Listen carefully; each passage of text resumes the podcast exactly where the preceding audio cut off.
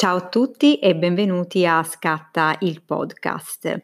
E oggi mh, mm, vi parliamo di un argomento, un argomento che sta sconvolgendo tutti noi. È già la seconda domenica, infatti, che dedichiamo il nostro angolo di vinili, libri e musica al coronavirus, ad una paura, la paura del contagio che pian piano e soprattutto nel corso di questo weekend ha scosso le nostre vite. Siamo rinchiusi in casa, anche se ancora non è arrivata l'emergenza nel nostro paese, ma mh, ci siamo quasi e comunque ci sentiamo di mh, tutelarci e tutelare gli altri eh, adottando già dei comportamenti eh, di Più. cautela. Ecco sì, infatti. Ciao a tutti, ecco Marco. c'è Marco con me, infatti siamo insieme perché appunto scatta il podcast. Allora vi posso dire che la signorina, signorina, la signora Scatti è stata fino ad ora al lavoro per il, per il suo lavoro per l'Università di Bologna per gestire tutte quelle che saranno le notizie poi dei prossimi giorni, quindi chiusure, corse, eccetera. della didattica e quant'altro. Quindi ecco, mm, anche questa domenica il nostro angolo dei vinili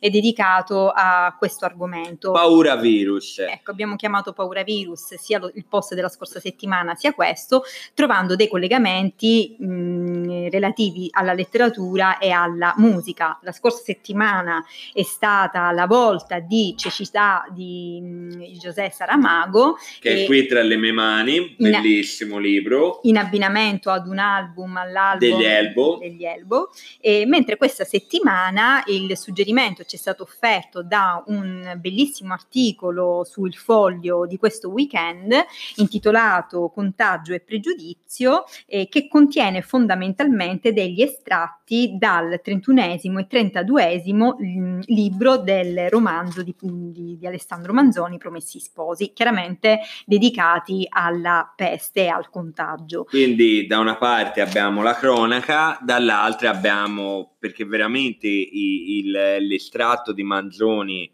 dal foglio non è una critica letteraria, ma è proprio un pezzo del capitolo, è veramente... E, Dall'altra parte, invece, nel testo di Saramago eh, troviamo poi que- quella vena distopica che che non è inglese anche se, se dovrebbe esserlo, guardate, sono fresco di un bellissimo speciale de, sui Radiohead su cui faremo per forza un angolo dei vinili a breve e eh, davvero gli, i, i, riferimenti a Noam Chomsky piuttosto che a George Orwell piuttosto che a Ray Bradbury si sprecano.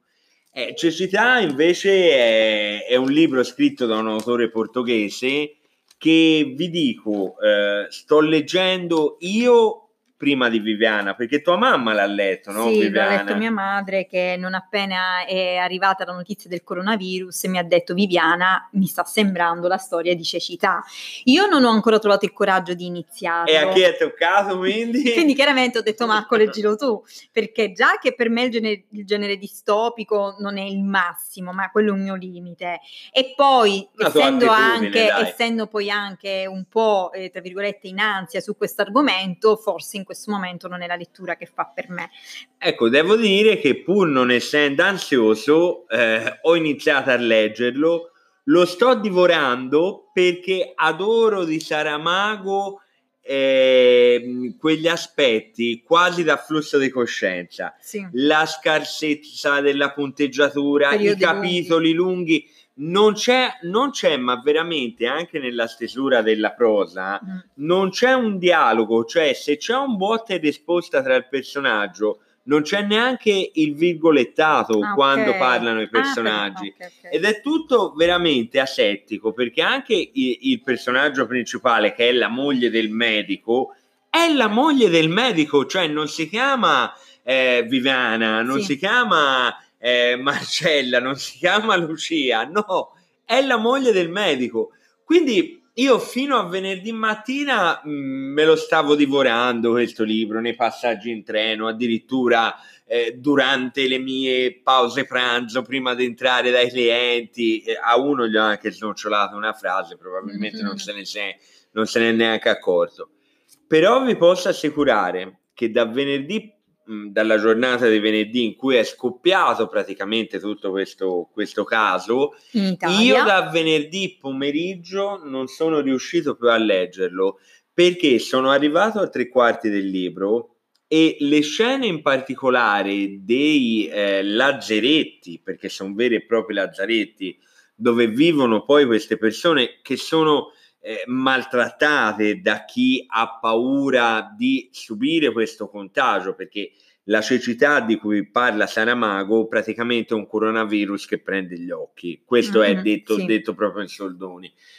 Però loro sono maltrattati da, da, da chiunque vive fuori, in particolare da questi soldati che li ricacciano all'interno di questi gra- magazzini maleodoranti dove non ci sono proprio le condizioni di vita. In partico- praticamente tutti si aspettano che queste persone muoiano perché muoiano, scusate il congiuntivo, perché mm, un, come dire, non dico tanto uccidendosi, ma eh, morendo sostanzialmente eh, si sarebbe estinto il, il contagio. E invece questa settimana mh, mm, vi parliamo di un altro grande autore della nostra letteratura. Abbiamo infatti fatto un collegamento tra I Promessi Sposi di Alessandro Manzoni e l'album di Claudio Baglioni. E leggiamo qui sul foglio di questo weekend eh, questo piccolo pezzo. Manzoni racconta il diffondersi del contagio, le paure, i pregiudizi, il delirio delle unzioni, le voci incontrollate, i sogni dei dotti e gli errori di quei medici che pure avevano capito fin da principio la gravità dell'epidemia in queste due pagine ampi stracci dei due capitoli del romanzo. E quindi da qui è, partito il nostro esatto, collegamento. È, è, è scattata un'altra idea perché veramente fino a ieri avevamo in mente per l'angolo dei vinili un collegamento con Kurt Cobain e, e con un libro che poi vedrete è un classico della letteratura perché in settimana è stato il compleanno di Kurt Cobain. Però abbiamo pensato che, che, il momento è troppo particolare e, mm, e soprattutto è, è, molto bello in questo articolo del Foglio, ci ha colpito fino da, da ieri mattina, da quando abbiamo preso il giornale, che davvero le situazioni che tu vedi oggi in, in, questa allora c'è un po' la caccia alle streghe se vogliamo al premontore eh, i giudizi nei confronti di chi magari non è stato talmente accorto da comunicare da fare eccetera.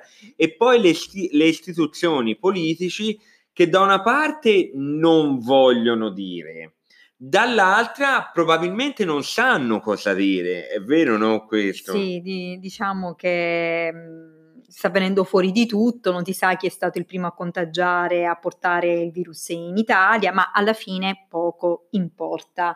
Probabilmente dobbiamo essere un po' tutti più uniti, ma uniti a tutelarci e a difenderci e magari eh, accettare questo... se qualcuno eh, ha avuto dei comportamenti un po' più leggeri e irresponsabili. A volte le cose succedono senza neanche volerlo. Esatto, ci pensi anche nell'articolo di, di Nadia Terranova, l'abbiamo citato anche la scorsa settimana e poi tantissime volte anche l'abbiamo fatto notare all'autrice che eh, insomma, la storia dei promessi sposi la conosciamo tutti, non è che ve la dobbiamo dire noi. Ecco, in questo estratto del foglio si interrompe proprio la narrazione della vicenda di, ne- di, di Renzo e Lucia. E lo sapete che Don Rodrigo era il cattivo, ma se non ve lo ricordate, ve lo diciamo noi che alla fine questa storia, tra virgolette, finisce bene e Don Rodrigo becca la peste. ma Renzo lo vede nel razzaletto, cioè quello che gli stava rovinando la vita. Eh, Renzo è capace, l'uomo che come dire aveva subito tutte le angherie di questo eh, di, di, di, questa persona prepotente. Pro, prepotente ai massimi livelli, peggio di qualsiasi politica italiano, oddio, non lo so eh, se di qualcuno è peggio, però molto prepotente, gli rivolge uno sguardo di pietà quando lo vede appestato e, ehm, e praticamente su, su, sull'orlo della morte. Ecco, davvero nella letteratura, ne, ne, sia da quella di Manzoni che poi anche nel romanzo di Saramago, se qualcosa ci possono insegnare i libri in questo momento è la pietà, ma proprio la pietas, no? come la chiamavano i latini, vero Viviana? Sì. Che che è anche questi studi sì, classici. Alla no? fine si ricade lì e questo poi alla fine è il bello, no? Esatto. Bene, allora noi speriamo di condividere questo podcast d'estate sotto l'ombrellone. Quando il coronavirus sarà un, belli, un bruttissimo, un, un bruttissimo, una fase della una fase, una fase. E nel frattempo vi, vi diciamo cecità se ce la fate leggetelo perché vale veramente la pena eh, ascoltatevi i vari vinili che vi abbiamo proposto, anche Baglioni, e se ve lo dico io è tutto dire perché a me non, diciamo, non è, non è nelle mie corde. E, e, speriamo che poi tutto questo possa passare che, e che come nei promessi sposi tutto è bene che finisce bene. Ciao a tutti. Ciao.